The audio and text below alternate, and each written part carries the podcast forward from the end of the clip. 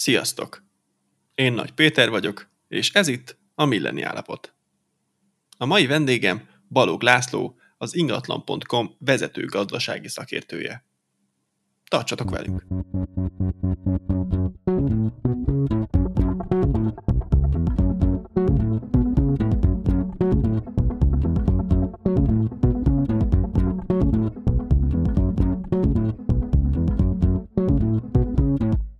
László, köszönöm, hogy elfogadtad a meghívást. Nagyon szívesen. Úgy érzem, hogy egy elég turbulens időszakban van most a magyar ingatlanpiac. Elmondanád, hogy milyen trendek vannak mostanában, miket lehet megfigyelni, és mit keresnek a vevők, a fejlesztők, és most hol tartunk? Ami nem, sokaknak nem hiszem, hogy meglepetést okoz, az az, hogy az ingatlan árak folyamatosan emelkednek, ez nem most kezdődött, nem is tegnap, és hogyha a 30 évvel ezelőtti helyzethez viszonyítunk, akkor szinte folyamatosan emelkednek az ingatlanárak. Ez egyébként abból a szempontból nem is meglepő, hiszen hogyha visszagondolunk arra, hogy 20 évvel ezelőtt mennyire vettünk egy gombóc fagyit, vagy mennyire ittunk meg egy kólát, akkor annak az ára is töredéke volt a mostaninak, mint hogy az ingatlanokért is sokkal kevesebbet kellett fizetni. Ami sokaknak fájdalmas lehet, sokaknak pedig meg lehetőségként jelentkezik, az az, hogy ez a fajta áremelkedés milyen gyorsan gyűrűzik be, főleg az ingatlan piacon. Itt az elmúlt hat év ez óriási nagy változást okozott a piaci környezetben, hiszen 2015-höz képest most dupla annyit kell fizetni egy ingatlanért, mint, mint ezelőtt hat évvel, tehát ebből a szempontból azok, akik az első lakásvásárlásukat tervezik, sokkal nehezebb helyzetben vannak most, mint mondjuk 4-5 évvel ezelőtt. És ugye az első lakásokat lévén, hogy Magyarországról van szó, főleg a fiatalok tervezik most megvásárolni. Nekik azon kívül, hogy nehéz, milyen most? Mit tudnak tenni? Azok a fiatalok, akik még nem rendelkeznek ingatlan tulajdonnal, és majd később kitérek arra, hogy miért érdemes így külön szállazni a fiataloknak ezen csoportját. Azért vannak nehéz helyzetben, mert mivel ők nem a saját tulajdonú ingatlanjukban élnek, hanem adott esetben bérelnek, vagy még a szüleikkel élnek együtt, azt látják, hogy ha szeretnének elköltözni otthonról, vagy szeretnének saját ingatlan vásárlásába belevágni, akkor egyre többet kell fizetni a megvásárolandó ingatlanért, vagyis abból az elmúlt 5-6 éves ingatlan piaci boomból, ami a lakásárak robbanásával is együtt járt, ők egy az egyben kimaradtak. És azért mondtam azt, hogy azokról a fiatalokról beszélve, akik nem rendelkeznek saját tulajdonú ingatlannal, mert Magyarországon az emberek 90%-a saját tulajdonú ingatlanában él, tehát viszonylag szűk az a réteg, aki lakást bérel, vagy más úton oldja meg a lakhatását. Nyilván ez a nagyobb városokban egy picit eltér, ez a 10%-os arány ettől, tehát még Budapesten kb. 20%-ra tehető azoknak az aránya, akik lakást bérelnek. Ebből a szempontból ő, neki, ők is egy hullámvasúton ültek az elmúlt négy-öt évben, hiszen um, 2019-ig dinamikusan emelkedtek a lakbérek, majd ezt követően a koronavírus begyűrűzésével Magyarországra, főleg Budapesten csökkentek leginkább a, a bérleti díjak, és még mindig kevesebbet kell fizetni, mint mondjuk 2019-ben egy havi bérleti díj formájában a lakhatásért, mint két évvel ezelőtt. Azok, akik viszont ingatlan vásárlásában gondolkodtak, például a koronavírus nem hozott nekik olyan nagy könnyítést, mint azok, akik lakást bérelnek, mert az ingatlan árak nem nagyon csökkentek, még a koronavírus ideje alatt sem. Ez valószínűleg arra vezethető vissza, hogy az eladók többsége nem érdekelt abban, hogy csökkentse az árat, hiszen még ha nem is érkezik annyi vevő, most, mostanában egy-egy eladó használt lakásra, mint mondjuk 2019-ben, az az, azért az ingatlanért, amit ő megvásárolna, a saját ingatlana értékesítéséből befolyó pénzből szintén többet kell fizetni, mert többet kérnek az eladók. Ez a fajta szétszakadás az árakban, illetve az eladók és a vevők pozíciója között azt is, azt is eredményezte, hogy egyre nő a vevők alkupozíciója, tehát a fizetőképes kereslet teherbírása nem nőtt annyival, mint amennyivel a lakásárak vagy a kínálati árak drágultak, ez pedig megerősíti a vevők alkupozícióját is. Tehát ez azt jelenti, hogy mondjuk meghirdetett árakhoz képest jóval többet lehet alkudni most, mint akár néhány évvel ezelőtt? Igen, 2015 és 2019 első fele között nagyjából egy 2-3 százalékos alkú volt az, ami belefért a, a, a vevők alkudozásába, eladói oldalról nézve. Most ez már van, ahol 5-10 százalék, vagy még nagyobb érték, hiszen egyre kevesebb a vevő, ez főleg Budapesten figyelhető meg. Nagyon sokan az ingatlan piac alakulását követően mindig csak az árak változását nézik, ami egy nagyon fontos tényező, de emellett szintén fontos azt látni, hogy hány adásvétel történik a piacon, hiszen csak akkor beszélhetünk élénkülő állapotú ingatlanpiacról, az árak és az adásvételek száma is egyaránt nő, hiszen ez azt jelenti, hétköznapi nyelvre lefordítva, hogy a növekvő árak mellett egyre több vevő hajlandó ingatlan vásárlásba fogni, így a jelenlegi helyzet meg pont úgy írható le ezzel szemben, hogy az árak ugyan már fékezett ütemben, de még mindig emelkednek, viszont az egyre kevesebb adásvétel azt jelenti, hogy egyre kevesebb vevő hajlandó megfizetni a jelenlegi árakat, így ha elfogy idézőjelbe téve a fizetőképes kereslet, akkor az az ára korrekciójával is együtt járhat. Nagyon fontos, hogy ez csak a használt lakások piacára igaz, az új lakások árai töretlenül emelkednek, itt sok egyéb tényező játszik közre ebben, az építőanyagárak robbanásszerű drágulása, amit az elmúlt fél évben sokat hallhattunk erről, a munkaerőhiány, vagy éppen az állami támogatások, vagy a nemrég bejelentett zöld otthon hitel is megnövelte a keresletet az új építésű lakások iránt, aminek eredményeképpen a fejlesztők emelni tudnak az árakon is. Igen, erre a zöld hitelre amúgy ki akartam térni, mert hogy még igazából egy hónapja sincs a piacon, és alig egy pár hete lehet igényelni, mégis az látszik, hogy hatással van a piacra, és ha nem is nőttek még a, az árak, az új lakások vagy házak árai miatta, de az egyértelmű, hogy a fejlesztők ösztönözve vannak arra, hogy annak a bizonyos energiabesorolásnak megfeleljenek. Ugye itt arról beszélünk, hogy zéró kamatos eh, hitelt lehet fölvenni akkor, hogyha BB kategóriás energiatanúsítványa rendelkező lakást vagy házt vesz az ember belőle. Mennyire látszik az, hogy most ez így megmozgatta a fejlesztőket, hogy elkezdik mondjuk átalakítani a már elkezdett projekteket, vagy, vagy rögtön újba kezdenek, és akkor már egyértelmű, hogy a BB-nek megfelelnek, vagy még jobb energiatanúsítványa rendelkezőt húznak föl.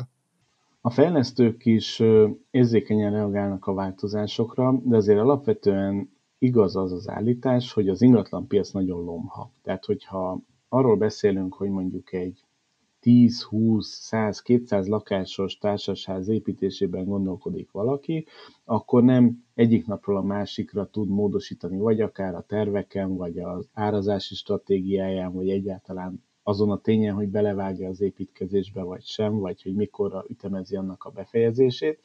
Tehát bizonyos szempontból lassú, lassan reagál a lakáspiac, és ezeknek a változásoknak a fejlesztők is ki vannak szolgáltatva. Még akkor is egyébként, hogyha ez a kiszolgáltatottság most náluk ez pozitív módon csapódik le, hiszen az elmúlt 4-5 évben az a az a változás, hogy például 27%-ról 5%-osra csökkent az új lakások áfakulcsa, sokkal jobb üzletté tette a lakásépítést, mint a korábbi években. Jó példa erre az, hogy 2015-ben alig 8-10 ezer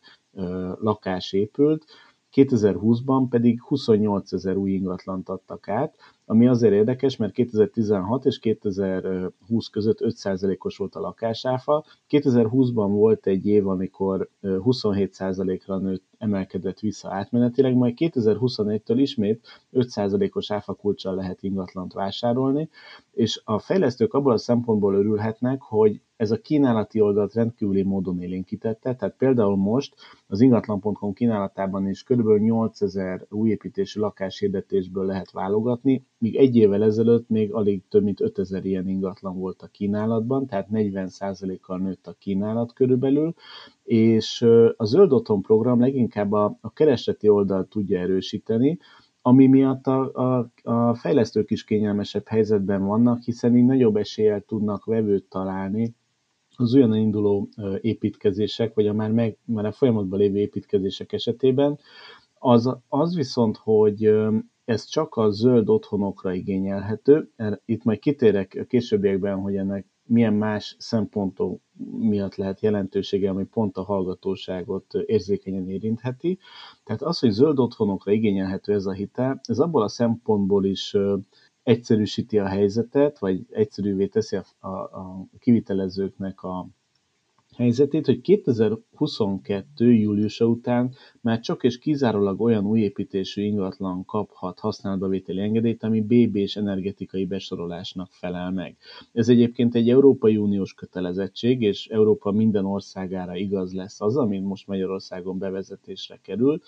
hogy minden új építésű lakó ingatlannak legalább BB-s energetikai besorolással kell rendelkezni. A Zöld Otthon programban annyi trükk van, hogy van még egy szűkítő feltétel, hogy az egy négyzetméterre jutó energia szükséglet nem lehet több éves szinten 90 kWh-nál,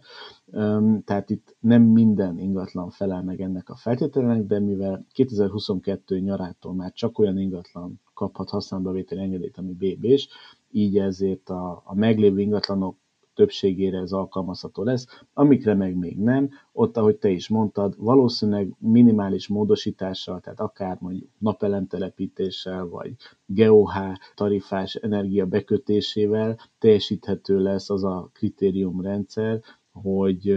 hogy a, a, az energia szükséglet is megfeleljen a, az előírásoknak. És egyébként annyit pontosítanék a feltételrendszerben, hogy valóban van olyan része ennek a zöld otthon, vagy a zöld hitelnek, ami 0%-os kamatú, de ez csak azok számára, akik csok hitelt is igényelnek a lakásvásárlásukhoz, mert az a csok hitel, ami ami a lakás hitel összegéből 10 vagy 15 millió forintot tehet ki maximálisan, ugye itt két vagy három gyermek esetén, annak a kamata valóban nulla. De összességében ez a zöld hitel azért vonzó, mert egy maximum 25 éves futamidőre végig fix 2,5%-os kamatozású finanszírozás biztosít a vevők számára, ami az mostani emelkedő jegybanki alapkamatok és a emelkedő piaci hitelkamatok mellett egy nagyon páratlanul egyedülálló és vonzó konstrukció. És itt befejezném azt a gondolatot, amit így kinyitottam, hogy miért lehet ez érdekes a, a hallgatók szemszögéből, mert más feltétel nincs a Zöld Otthon programban való részvételre. Tehát itt csak és kizárólag az ingatlan áll a hitelprogram középpontjában, és itt már nem feltétel az, hogy gyermeket kell vállalni, vagy gyermekkel kell költözni ebbe az új építésű ingatlanba. Tehát ez egy olyan mm, új lehetőséget nyit ki azok számára, akik idáig azért nem költöztek, vagy azért halogatták a, a költözést, mert mondjuk az állami támogatásokkal nem tudtak élni, mert mondjuk nincs házastársuk, vagy nincsen gyermekük, vagy nem is tudnak emiatt vállalni, mert hogy még nincsen összekötve polgárjogilag házasságban nincsenek összekötve a párjukkal. Itt nekik már csak, hogyha az ingatlan megfelel a feltételeknek, akkor ők is tudnak ezzel a kedvező finanszírozási lehetőséggel élni. Igen, itt javítom magam, mert tényleg két és fél százalékos, és akkor csak a, a lakásnak a, vagy a háznak a tulajdonságai számítanak. Igen, ez szerintem tényleg egy vonzó konstrukció tud lenni, és elvégeztem néhány számítást, úgymond, vagy megnéztem néhány szenáriót, és az van, hogy igazából jobban megérheti egy drágább,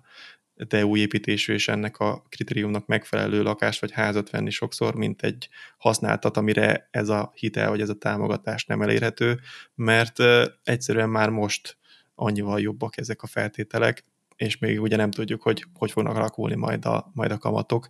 Most még azért az alapkamat az nem változott olyan sokat, de elképzelhető, hogy a jövőben még sokkal többet fog nőni. És ugye azt is, azt is számolt bele, hogy a rezsiköltségek is pont a zöld, az, az otthon zöld jellege miatt jóval alacsonyabbak, mint mondjuk egy idézőjelbe téve energiazabáló használt lakás esetében. Igen, abszolút nem elhanyagolható tényező ez sem, mert vásárlásról beszélünk, de aztán majd fent is kell tartani. Viszont ami felmerül néha ilyen, ilyen témában az emberekben, legalábbis én találkoztam ezzel a témával, az pont az, hogy annyira megélénkült a kereslet ezek iránt, és bár lomha ez az egész ipar, de mégis rá fog ugrani, vagy már ráugrott erre, és szerintem óvatatlanul is, vagy óhatatlanul is lehet találkozni majd olyan kivitelezőkkel, akik nem minőségi munkát végeznek, akik tényleg csak erre mennek rá, és szerintem már eddig is voltak ebből problémák, hogy akár az 5%-os áfa kulcs miatt, akár csak a megnövekedett, amúgy is megnövekedett igény miatt vannak problémás építkezések. Hogy lehet ezeket, ezeket kiszűrni, és hogy nem esünk bele egy új építésű, de valójában nem jó minőségű lakásba, házba? Ez egy nagyon komoly kihívás, mégpedig azért, mert még ha nem is saját maga építeti valaki a lakását, hanem egy kivitelezőtől vásárol építési ingatlant, hogyha ezt már a tervezőasztal mellől nyomon követi, akkor kvázi olyan, mint hogy egy lakásépítéssel élne együtt, azzal a különbséggel, hogy nem a közvetlen környezetében zaj, zajlanak a fizikai munkálatok, és ugye itt fokozottan igaz az, hogy az a mondás, hogy az első lakást mindig az ellenségednek építsd, a másodikat a barátodnak, a harmadikat meg saját magadnak, tehát nagyon sok tanulságot tud fölcsipegetni az ember, és ennek azért is van jelentősége, mert arról már beszéltünk, hogy a, a magyarok 90%-a saját tulajdonú ingatlanban lakik, mindemellett egész élete során átlagosan négyszer-ötször költözik. És hogyha itt most osztunk, szorzunk az átlagos életkorra, akkor kijön az, hogy kb. 10-15 évente kerülünk olyan helyzetbe, hogy valamilyen ingatlan tranzakcióban veszünk részt és emiatt nem is nagyon van rutinunk ebben. Tehát aki azt mondja, hogy rutinos öreg rókaként ki tudja már messziről szimatolni, hogy ki az a kontár kivitelező, aki biztos, hogy rossz minőségű munkát fog végezni, nagyon kevesen rendelkeznek ezzel a szuperképességgel. Hogyha van ilyen ismerősünk, akkor csapjunk le rá, és, és akár még fizessünk is neki, hogy segítsen az otthon, otthonunk kiválasztásában. De alapvetően vannak olyan ilyen hüvelykúj szabályok, amiket követve megakadályozhatjuk azt, hogy nagyon lyukra fussunk. Az egyik az az, hogy érdemes megnézni, hogy, hogy ki a, a beruházó, építette már azon a környéken, vagy bárhol máshol ingatlanokat, és azok milyen minőségűek. Érdemes elmenni ahhoz a családi házhoz, ikerházhoz, vagy társas házhoz, amit ez a beruházó korábban épített, beszélgetni az ott élőkkel, hogy mennyire vannak megelégedve, hogyha például egy lakóparkba költözünk, akkor a szomszédokkal, hogy nekik mi a tapasztalatuk az ott éléssel kapcsolatban, vagy korábbi tulajdonosokkal, hogyha ismerünk ilyet. Érdemes megnézni azt, hogyha beruházóról beszélünk, hogy van-e kivitelezője, akivel már huzamosabb ideje együtt dolgozik, és ő milyen munkát végez, mert sokszor az is egy probléma, hogy hogy a beruházó tényleg makulátlan, előéletű és nagyon megbízható, de mondjuk nincsenek, nincsen olyan kivitelező, aki rendelkezésre áll, aki mondjuk határidőben be tudná fejezni az építkezést. Ez különösen akkor lehet érdekes, hogyha mondjuk mi már meghirdettük az ingatlanunkat, vagy már el is adtuk, és olyan ingatlanba szeretnénk költözni, ami hamarosan elkészül, és azt ígérik nekünk, hogy mondjuk december-januárra költözhető, és mondjuk márciusban döbbenünk rá, hogy még éppen, hogy csak a tető került fel az ingatlanra, és emiatt a csúszások miatt meg kell oldanunk a lakhatásunkat. Tehát a, a, a beszállítóval, vagy a kivitelezőkkel való ellátottságukat is érdemes lecsekkolni, ezt akár a beruházóval, beruházótól is, beruházóan is rákérdezhetünk erre, hogy például saját brigáddal dolgozik, vagy külsős alvállalkozó, vagy fővállalkozóval építeti az ingatlanjait. Ami még szintén fontos, hogy most már nagyon, most már szinte teljesen publikusak a, a pénzügyi beszámolók, tehát hogyha céggel építetünk, akkor, akkor az ő korábbi pénzügyi eredményeit meg tudjuk nézni. Ez azért fontos, mert kevesen tudják, hogy egy új építésű ingatlanra akár 5-10-15 éves szavatosság vagy jótállási kötelezettsége áll fenn annak a beruházónak vagy építetőnek, akitől vettük az ingatlant, és hogyha például az, az a tapasztalatunk, hogy a, a, a cég tulajdonos mindig csak ilyen projektcégeket hoz létre, ami megszűnik, vagy, vagy pénzügyileg dugába dől, akkor ugye ezeket a későbbi kötelezettségeket is nehéz, nehéz lesz majd érvényesíteni. Tehát ilyen szempontból nyilván a nagy nevű és nagyobb tőkével rendelkező beruházók mindenképpen előnyt tudnak élvezni. Az már ritkább eset, hogy valaki magánszemélyként épített, ez főleg az agglomerációban volt nagyon sokáig jellemző, hogy magánszemélyként, tehát mint mondjuk Kovács Pistától veszed az ingatlant, és ő magánszemélyként építeti. Itt az állami támogatások, meg az egyéb kedvezmények miatt már egyre többen belátták, hogy sokkal jobb, hogyha üzleti vállalkozás, tehát egy bejegyzett akármi társas vállalkozás formájában építetik meg ezeket az ingatlanokat, és innentől kezdve már ők, ez a tevékenység is jobban nyomon követhetővé válik a vevők számára. Szóval akkor megvannak az eszközök, csak élni kell velük.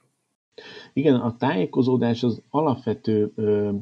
font, alapvető szükséglete a helyes döntéseknek, hogy kellő információ birtokában hozzuk meg a döntéseinket. Itt érdemes akár olyan egyszerű dolgokra gondolni, hogy ha látjuk azt, hogy mondjuk van 5, 10, 20, 30, 40 millió forintunk, vagy 100 attól függően, hogy ki, ki, ki mennyire van eleresztve, hogy mennyire kell mondjuk hitelt fölvenni, vagy mennyire tudunk egy korábbi ingatlan értékesítéséből, vagy örökségből gazdálkodni. Itt nagyon fontos, hogy például a teljes kínálatot nézzük át, amikor választunk, mert nem biztos, hogy az első velünk szembejövő ajánlat lesz számunkra a legjobb, hiszen itt több, több tíz millió forog kockán, hogyha nem jó döntést hozunk, és nem mérlegeljük az ajánlatokat, akkor, akkor könnyen lehet az, hogy később rájövünk, hogy fú, inkább abban a másik projektbe kellett volna bevásárolni. Ebből a szempontból most például az is nagyon jellemző, hogy sokkal rugalmasabbak az emberek, amikor a lokációban gondolkodnak. Korábban ugyanis az egyértelmű volt, hogy kis túlzással az emberek egy egy, egy négyzetkilométeres körben, vagy néhány négyzetkilométeres körben élték le az egész életüket, tehát a költözések irányát tekintve a, a, a, a lakóhely változtatások 90-95% a településen, vagy ha vidéket nézzük, akkor megyén belül történt, nem nagyon merészkedtünk messzebb. Ennek nyilván történelmi okai is vannak, meg ez egy ilyen sajátos közép-európai helyzet, hogy, hogy ragaszkodunk egy-egy lokációhoz, részben ugye azért, mert azt ismerjük, azt a környéket, ott már szívesebben és bátrabban tudunk költözni, de például a koronavírus hozott egy olyan változást, hogy mivel a mindennapi életünk is idézőjelbe téve egy picit felborult, tehát már nem az a szokásos menetrend, hogy reggel felszállok a metróról, vagy beülök a kocsiba, megyek a munkahelyemre, este hazajövök, hanem nagyon sokak számára a home office már egy létforma lett, nem is csak egy lehetőség. Ezért egyre többen merészkednek messzebb, mert azt mondják, hogy mondjuk nem azon a környéken, ahol a munkahelyen van, hanem egy kicsit távolabb, már nagyobb alapterületű, vagy mondjuk zöldebb környezetben található ingatlan tudok megvásárolni, aminek az ára is kedvezőbb. Ez a fajta mondjuk kiköltözési hullám, ami mondjuk az agglomerációs településeket jellemzi, és ez nem csak Budapestre igaz, hanem az összes többi mondjuk megyeszékhely vagy megyejogú várost jellemzi, sokkal lehet, hogy sokkal élhetőbb környezetet biztosít a, a költözést tervező fiatalok számára. Csak közben ezek is annyira megdrágultak ezek az ingatlanok, hogy talán már vetekednek akár a városi ingatlanok árával, sok helyen legalábbis, de, de egyértelmű ez a tendencia, és tényleg ez, ez, ez így van, és ami még nagyon érdekes, hogy ez a, a gondolkodásmód, hogy, hogy mit értünk agglomeráció, hát ez is teljesen kibővült. Nekem van nagyon sok olyan kollégám, akivel nagyon nehéz összehozni például személyes megbeszéléseket, mert a mi irodánk itt van a, a Millenáris Parkban Budapesten, nemrég költöztünk mi is ide, miután ki, kiürült az iroda, és sokkal célszerűbb volt vásárolni egy irodát, mint bérelni egy nagyobbat, ami amúgy is üres, és a kollégák jelzése alapján sokkal több szervező munkát igényel, egy személyes megbeszélés összehozása, mert van, aki mondjuk Budajokról, van, aki mondjuk Székesfehérvárról jár be, pont azért, mert hogy a home office miatt már nem kell a hét minden napján bejönni, hanem amikor szükség hozzá, vagy lehet, hogy a héten egy nap lehet, hogy a hét minden munkanapját home office-ból tölti, tehát a, az agglomeráció is új értelmet nyert, és már sokkal tágabb földrajzi környezetben értelmezhető, mint korábban, amikor az adott várost közvetlenül határolt településeket értettük az agglomeráció alatt. Ugye beszéltünk itt állami támogatásról, ez a zöld hitelnek nevezett konstrukció is állami támogatásban valósul meg, de beszéltünk már a csokról is, de ott van például a babaváró, tehát ezek mind állami támogatások, vagy, vagy részben államilag támogatott hitelek, és uh, ingyen hitelek, vagy ingyen pénzek. Egyértelmű, hogy az utóbbi években óriási hatást gyakoroltak az ingatlan piacra és kiszorítottak olyan embereket, akik nem felelnek meg, mondjuk most ez a zöld hitel, ez pont nem köt ilyen meghatár, vagy ilyen, ilyen dolgokat a, a felvételhez, de mindenképpen torzította szerintem az ingatlan piacot. Szerinted jó, vagy rosszabb irányba fordította, még ha nem is fekete-fehér ez, de szerinted milyen hatása volt inkább? Igen, én is nem mernék egyértelműen feketét vagy fehéret mondani, inkább világos vagy sötét szürkében egyeznék ki. Nyilván ez nézőpont kérdése. Az tény és való, hogy, hogy mindig, hogyha a vevők összessége, vagy a vevők egy csoportja több pénzből gazdálkodhat, és emiatt ez a döntéseiket is befolyásolja a költözésre vagy a vásárlásra vonatkozóan, akkor annak lesz egy áremelést generáló hatása. Ez, ez egy olyan alapvetés, amit szerintem a kormányzat szakemberei is evidenciaként kezelnek. Mind a mellett egyébként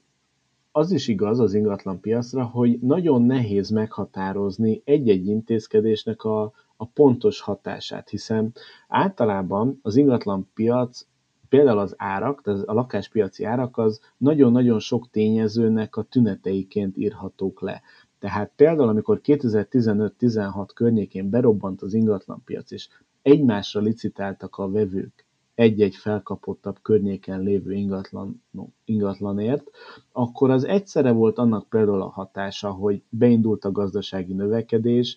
a egyéb befektetési termékek hozamai nagyon-nagyon lecsökkentek a pénzbőség miatt. Akkoriban volt az az időszak is, hogy a broker botrányok miatt az emberek olyan befektetéseket igyekeztek választani, amit nem lehet ellopni, tehát mondjuk egy ingatlan nehéz lecsapni a kezükről, vagy elutazni vele Dominikába. Tehát ebből a szempontból nagyon-nagyon sok, ugye a gazdasági növekedés, ami aztán beindult, és a bérnövekedés mind-mind hatással volt a lakáspiaci árakra is. És ez egyébként olyan szempontból érdekes, hogy mindig, amikor több tényező van, hogy pozitív irányba hathat, az nagyon meg tudja dobni az ingatlanok árát, hogyha pedig arra várunk, hogy mikor csökkennek majd az ingatlanok, vagy mikor korrigálnak, akkor ha ez be is következik, akkor az meg már annyira cudar helyzetet feltételez, tehát például egy gazdasági válságot, vagy növekvő munkanélküliséget, vagy fizetésképtelenséget a vevők részéről, hogy az már a legkevésbé sem fog minket vigasztalni, hogy debezzeg a lakásárak is olcsóbbak lesznek, mert akkor meg már mi fogunk valószínűleg keves, kisebb valószínűség elköteleződni egy ingatlan vásárlása mellett. Tehát van ez a, a reménykép, hogy a vevők abban reménykednek, hogy ők nagyon jó helyzetbe kerülnek, de a többiek helyzete romlik.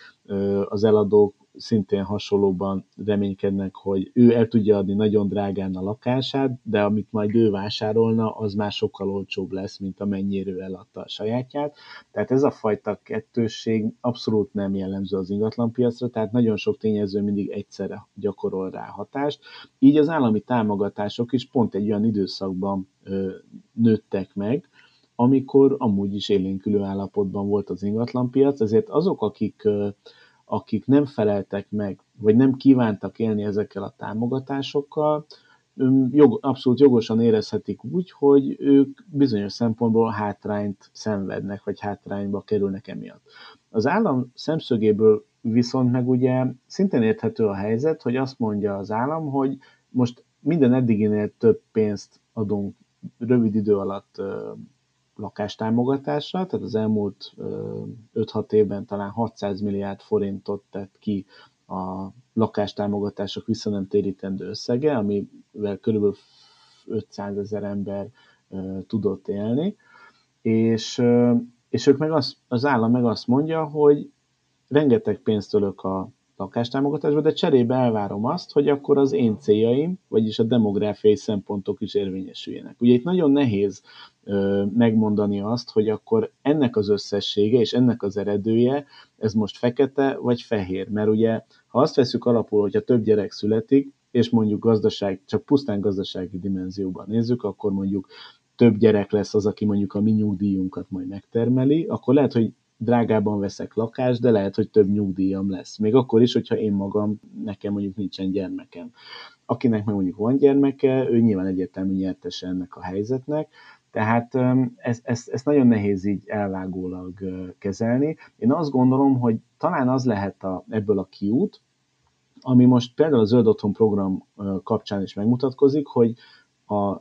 gyerekvállaláshoz, vagy a gyermekkel való költözéshez kötődő támogatások mellett megjelennek olyan elemek is, ami már független a, a vállalt gyermekek, vagy a meglévő gyermekek számától, mint például ez a nagyon kedvező finanszírozás a Zöld Otthon program keretében. Itt ugye ilyenről már nem, ez már nem jelenti feltételét annak, hogy valaki ilyennel éljen, vagy a Magyar Nemzeti Bank másik meg, meglengetett, vagy, vagy belengetett lehetősége, hogy azok a fiatalok, akik az első lakásvásárlásukat tervezik, lehetőséget kapjanak arra, hogy ne 20%-os önrészt kelljen letenni a bankoknak a hitelfelvétel, hanem legyen elég mondjuk 10%. Ez ugye óriási eredmény lenne ezeknek a fiataloknak, hiszen hogyha például egy budapesti átlagos ingatlan értékéből indulunk ki, ami most körülbelül 33-34 millió forint garzonlakás esetében, mondjuk egy 40 négyzetméteres garzon esetében, akkor 6-7 millió forintot kell letenni egy fiatalnak pusztán ahhoz, hogy egy hitel tudjon fölvenni. Na most én egy kezemen meg tudom számolni, hogy hány olyan fiatal van, akinek mondjuk van 6-7 millió forint a zsebében, és most vág bele a lakás vásárlásába, úgy, hogy szülői segítséget nem vesz igénybe, és azért nem, vagy, azért nem vagyok nehéz helyzetben, mert kb. nulla olyan ismerősöm van, aki, aki ebben a szerencsés helyzetben van, és, és hogyha még van is a zsebében 6-7 millió forint, akkor meg nem biztos, hogy lakásvásárlás lesz az első, amire ezt a pénzt elkölti. Lehet, hogy vesz belőle mondjuk egy kocsit, vagy bármi más olyan, mondjuk egy, egy utazást sokkal jobban értékel, mint mondjuk az első lakásának a megvásárlását. És ugye ez a kezdeményezés, hogy például legyen elég 10% önrész a hitelfelvételhez, ez már rögtön felére csökkentheti azt az időt, amit egy fizetésből félre kell rakni, hogy összejöjjön az önrész. Nyilván azokról a helyzetekről beszélünk, amikor a szülők nem tudnak úgy segíteni a fiataloknak, hogy, hogy egyből 5-10 millió forintot dugjanak a, a, a gyermekük zsebébe, hogy elinduljon a, a saját útján a nagybetűs életben. Jó, hogy mondod ezt a 10%-os önerős dolgot, mert én is fel akartam hozni, hogy ez egy azt hiszem nagyon friss dolog, de tényleg csak lengetve volt be, mert nincs róla határozat vagy ilyesmi, de engem pont a másik oldala fogott meg, vagy gondolkodtatott el, az, hogy mennyire könnyen el lehet ebből adósodni. Tehát, hogy persze segít, és nagyon sok ember kimozdulhat talán abból a, abból a helyzetből, amiben vannak, hogy nagyobb mértékben nőnek az ingatlanárak, mint a megtakarításai. Tehát igazából magukat vagy a megtakarításaikat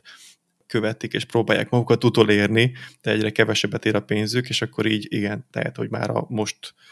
rendelkezésre álló összeggel hitelt tudnak felvenni, de, de valahol azért ijesztő is szerintem, hogy, hogy már, tehát hogy teszem azt, tudom, hogy abszurd, de hogy egy 100 milliós lakást 10 millió önerővel meg lehet venni, és fel lehet venni 90 millió hitelt. Nyilván nem, nem életszerű, de, de durván el lehet adósodni. Arányai tekintve abszolút életszerű a példa, de nem hiszem, hogy egy ö, ö, első lakás vásárlását tervező fiatal egyből 100 milliós ingatlanokban gondolkodik, vagy jelen, nem most. Vagy ha igen, akkor, akkor nem okoz gondot sem, és nem, nem, a, nem a 10% lesz a lényeg. Igen, de nincs kizárva egyébként, hogy 50 év múlva 100 milliót fog érni már egy belépő kategóriás lakás is az ingatlanpiacra, mondjuk egy garzonlakás. Ettől függetlenül valóban abszolút igaz a helyzet, amit mondasz. Tehát aki még nem rendelkezik ingatlan tulajdonnal, hanem addig arra próbál gyűjteni, hogy el tudjon indulni, és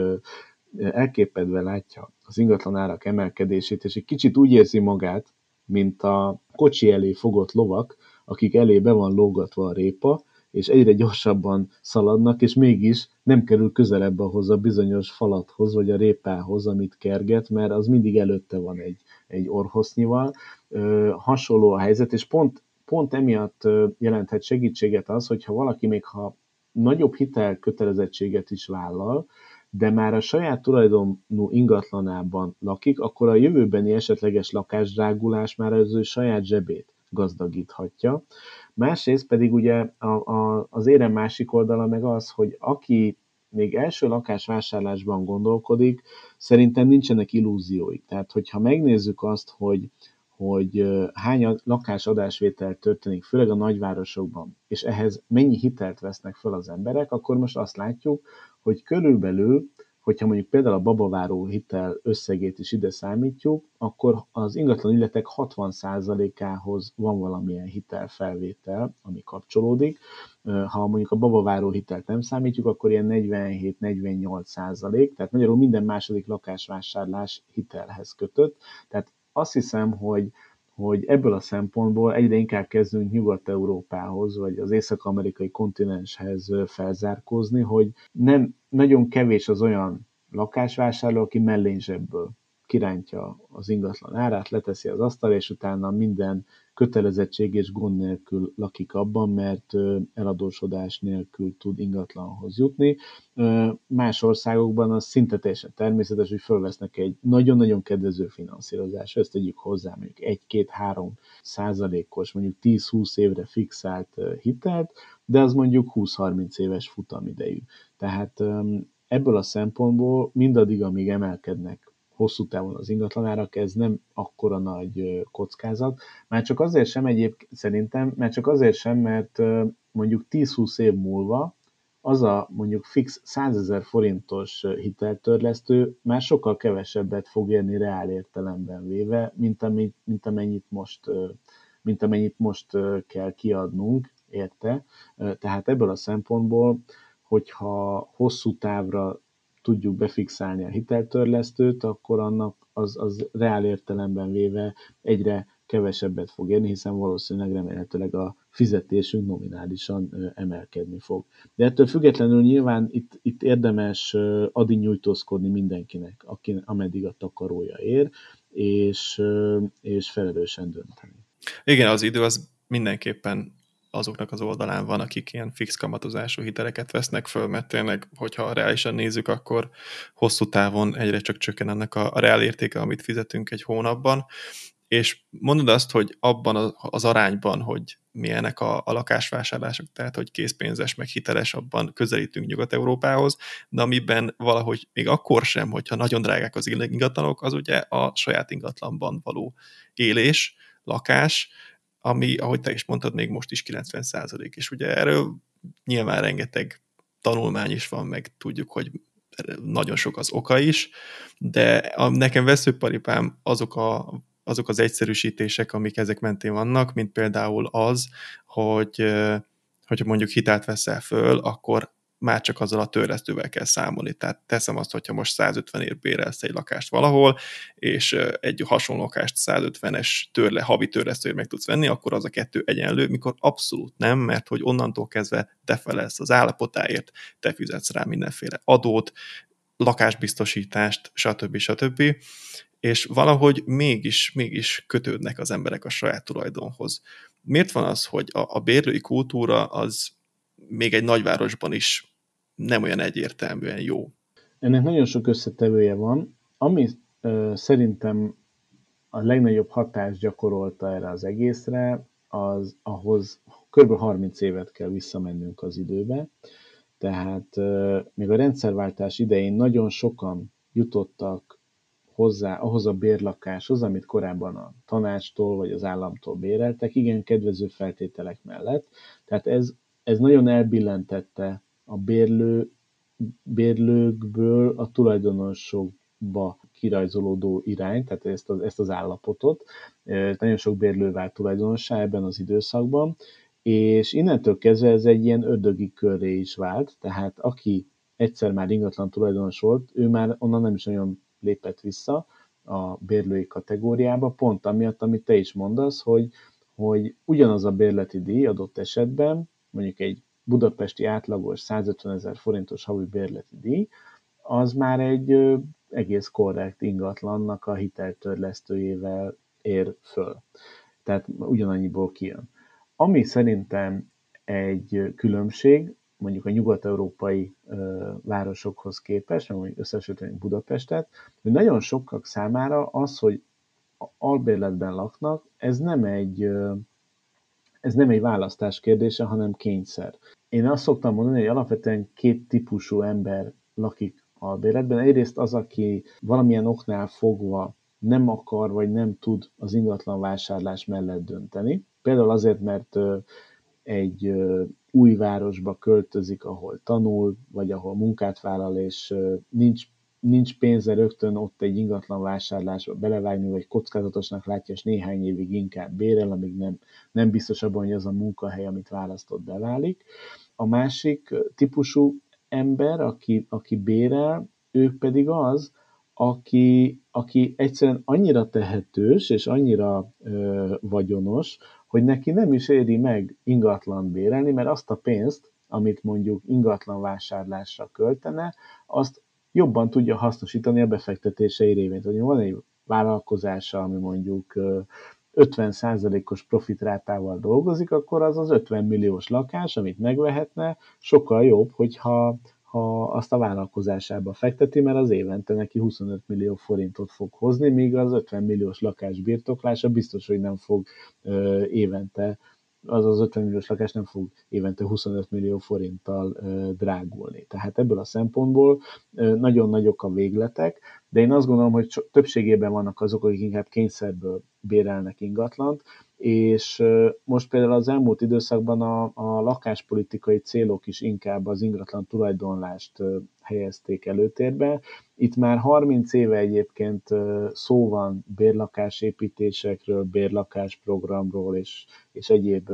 komoly és nagy hatású tervekről, de érdekes módon soha semmi sem történt ezen a téren, egy-két mondjuk önkormányzatot leszámítva, de ott sem beszélhetünk nagy tehát volumenében nagy arányú bérlakásépítésekről, mondjuk néhány száz lakás épül, de mondjuk egy budapesti önkormányzat esetében is az mondjuk alig egy-két százalékát teszik ki az ingatlanállománynak, és ennek pedig az az oka, hogy ez egy baromi drága mulatság idézőjelbe téve. Tehát egy bérlakásépítés, mindig azt szoktam mondani, hogy játszunk el a gondolattal, hogy egy önkormányzat vagy az állam tegyük föl olyan társasházi lakásokat tud építeni, aminek a költsége viszonylag alacsony pénzből ki, mondjuk 20 millió forintból. És itt most hagyjuk is figyelmen kívül, hogy nem ez a állam vagy az önkormányzat fő tevékenysége, és általában ezek a beruházások sokszor a piacinál sokkal magasabb áron valósulnak meg, de tegyük föl, hogy, hogy, hogy 20 millió forintból föl tudnak építeni egy ilyen egy-egy ilyen lakást. Ez azt jelenti, hogy ezer lakás megépítése 20 milliárdos nagyságrendű ráfordítást igényel, és mondjuk egy tízezres állomány már 200 milliárd forintba kerül az önkormányzatnak vagy az államnak. Ugye ez a 200 milliárd forint az, amit a csok keretében nagyjából 100-150 ezer családnak kioszt a kormányzat, és innentől kezdve rögtön érthetővé válik, hogyha mondjuk 10 ezer lakásról beszélünk, amiben ez a 200 milliárd forint kerülne, az a 4 milliós ingatlan állományhoz képest pikpak eltűnne. Mondj, azt lehet mondani, jó, de itt folyamatosan bérlők laknak. Igen, csak általában ezeknek a bérlakásprogramoknak mindig az a vége, vagy az a, az ötlet tovább gondolása, hogy aztán majd kedvezményes áron megveszik a bérlők. Innentől kezdve ezt, ezt a 200 milliárd forintot szintén évente be kéne forgatni a bérlakás építésekbe, és akkor még mindig csak 10 ezer ilyen lakás megépítéséről beszéltünk. És ugye nyilván, amikor egy önkormányzat vagy egy kormányzat azon gondolkodik, hogy inkább adjon sok embernek keveset, vagy kevés embernek idézőbe téve sokat lakás formájában, akkor mindig a sok embernek keveset, kevesebb elv győzedelmeskedik, hiszen akkor mégiscsak több ember jár jobban idézőjelbe. Tehát ebből a szempontból ez olyan tőkeigényes vállalkozás lenne, amire általában vagy sosincs pénz, vagy inkább más, más, más célokra mennek el ezek az összegek. Tehát ebből a szempontból szerintem nincs is csodálkozni való abban, hogy nem nagyon történik ilyen bérlakásépítés, már pedig kínálat nélkül nem is nagyon tud kialakulni egy olyan bérlői réteg, aki egyébként csak úgy tud fenntartható módon ezekben a bérlakásokban élni, hogyha a lakhatási költségeik nem haladják meg az összes bevétele, vagy az összes jövedelme 30%-át. Ez most a jelenlegi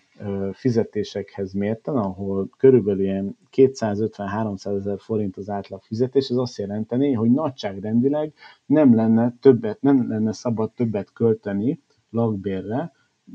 mondjuk 90-100 ezer forintnál. Hát ez mondjuk a fővárosban egy ilyen utópia, tehát, és ez azért nagyon fontos, mert, mert ugye ha bérlakásban élünk, és mondjuk van mondjuk 20-30-40 év aktív munkaviszonyunk, akkor nyilván az egyharmadá elmegy a lakhatás, az egyharmadát feléjük, és akkor az egyharmadát meg azokra az időszakokra kell félretenni, amikor már nem keresünk pénzt, tehát kvázi abból élünk, meg azok lesznek a megtakarításaink, de ez a mostani lakbérek szintje mellett pont a, a, a bérlakáspiac szűkös kínálata miatt ez irreális. Tehát most a nagyvárosokban körülbelül a helyi átlagfizetés 40-45%-át elviszi az átlagos bérleti díj. Van, ahol még ennél többet is. Tehát ezért nem is nagyon tud meghonosodni egy olyan bérlői réteg, aki életvitelszerűen lakik bérlakásban. László, egy nagyon egyszerű kérdést válaszolj meg még kérlek. Aki most áll esetleg a lakásvásárlás vagy házvásárlás kapujában, az lépjen most, vagy várjon ki? Hogyha megteheti, hogy most lép, akkor én szerintem nincs értelme várni, mert később tök mindegy, hogy kicsit vagy nagyon, de így is, is drágábbak lesznek a lakások. Egyedül akkor érdemes szerintem várni, hogyha tudjuk, hogy később sokkal jobb helyzetbe kerülünk. Tehát mondjuk később jogosultak leszünk valami állami támogatásra, vagy később felép, úgy látjuk, hogy felépül majd álmaink otthona, vagy felszabadul álmaink otthona, amit majd meg tudunk vásárolni. Ebben az esetben érdemes lehet kivárni. Másrészt pedig a, a várakozás az azért is egy ilyen csalóka dolog, mert általában mindig valamilyen élethelyzetváltozás az, ami valakit arra ösztönöz, hogy egyáltalán elgondolkodjon a költözésen. És ezek az élethelyzetváltozások Például, hogyha klasszikusan ilyen, hogyha mondjuk párok összeköltöznének, vagy az ott esetben, hogyha párok szétköltöznek, vagy gyermek születik egy családba, ezek mind-mind valamilyen módon, valamilyen diszkomfort érzésből adódnak, hogy valamint változtatni kéne. Na most hogyha párok összeköltöznek, akkor az romantikus lehet mondjuk 30-35 négyzetméteren lakni mondjuk fél évig, amíg várunk az ideális lakáshelyzetre, de azért az elég fárasztó. Ugyanúgy, hogyha gyermek születik egy családba, szintén öm, sokszor az, erre mondják az idő is pénz, tehát lehet, hogyha hamarabb döntök és hamarabb költözök, akkor a, a, a, a kényelmünk, meg a, a jó érzésünk az lehet, hogy adott esetben megfizethetetlen. Hogyha például meg párok költöznek szét, akkor meg szintén olyan elég kényelmetlen helyzeteket tud eredményezni. Az, hogy hát igazából nem vagyunk együtt, de azért még egy évig együtt lakunk, mert várjuk az ideális pillanatot. Tehát ebből a szempontból, aki előbb lép, az sokszor olyan előnyöket is tud élvezni, aminek a pénzben kifejezett értéke az a megfizethetetlen kategóriát jelenti. Nem azért, mert nem lenne annyi pénz, amelyvel ezt elcserélnénk, hanem azért, mert egész egyszerűen felbecsülhetetlen. Nem, nem, nagyon nehéz megbecsülni, hogy ez mennyit is ér valójában. Köszönöm szépen a tanácsokat, az infókat és a betekintést az ingatlanpiacba, és hogy itt voltál. Köszönöm szépen a lehetőséget. Sziasztok!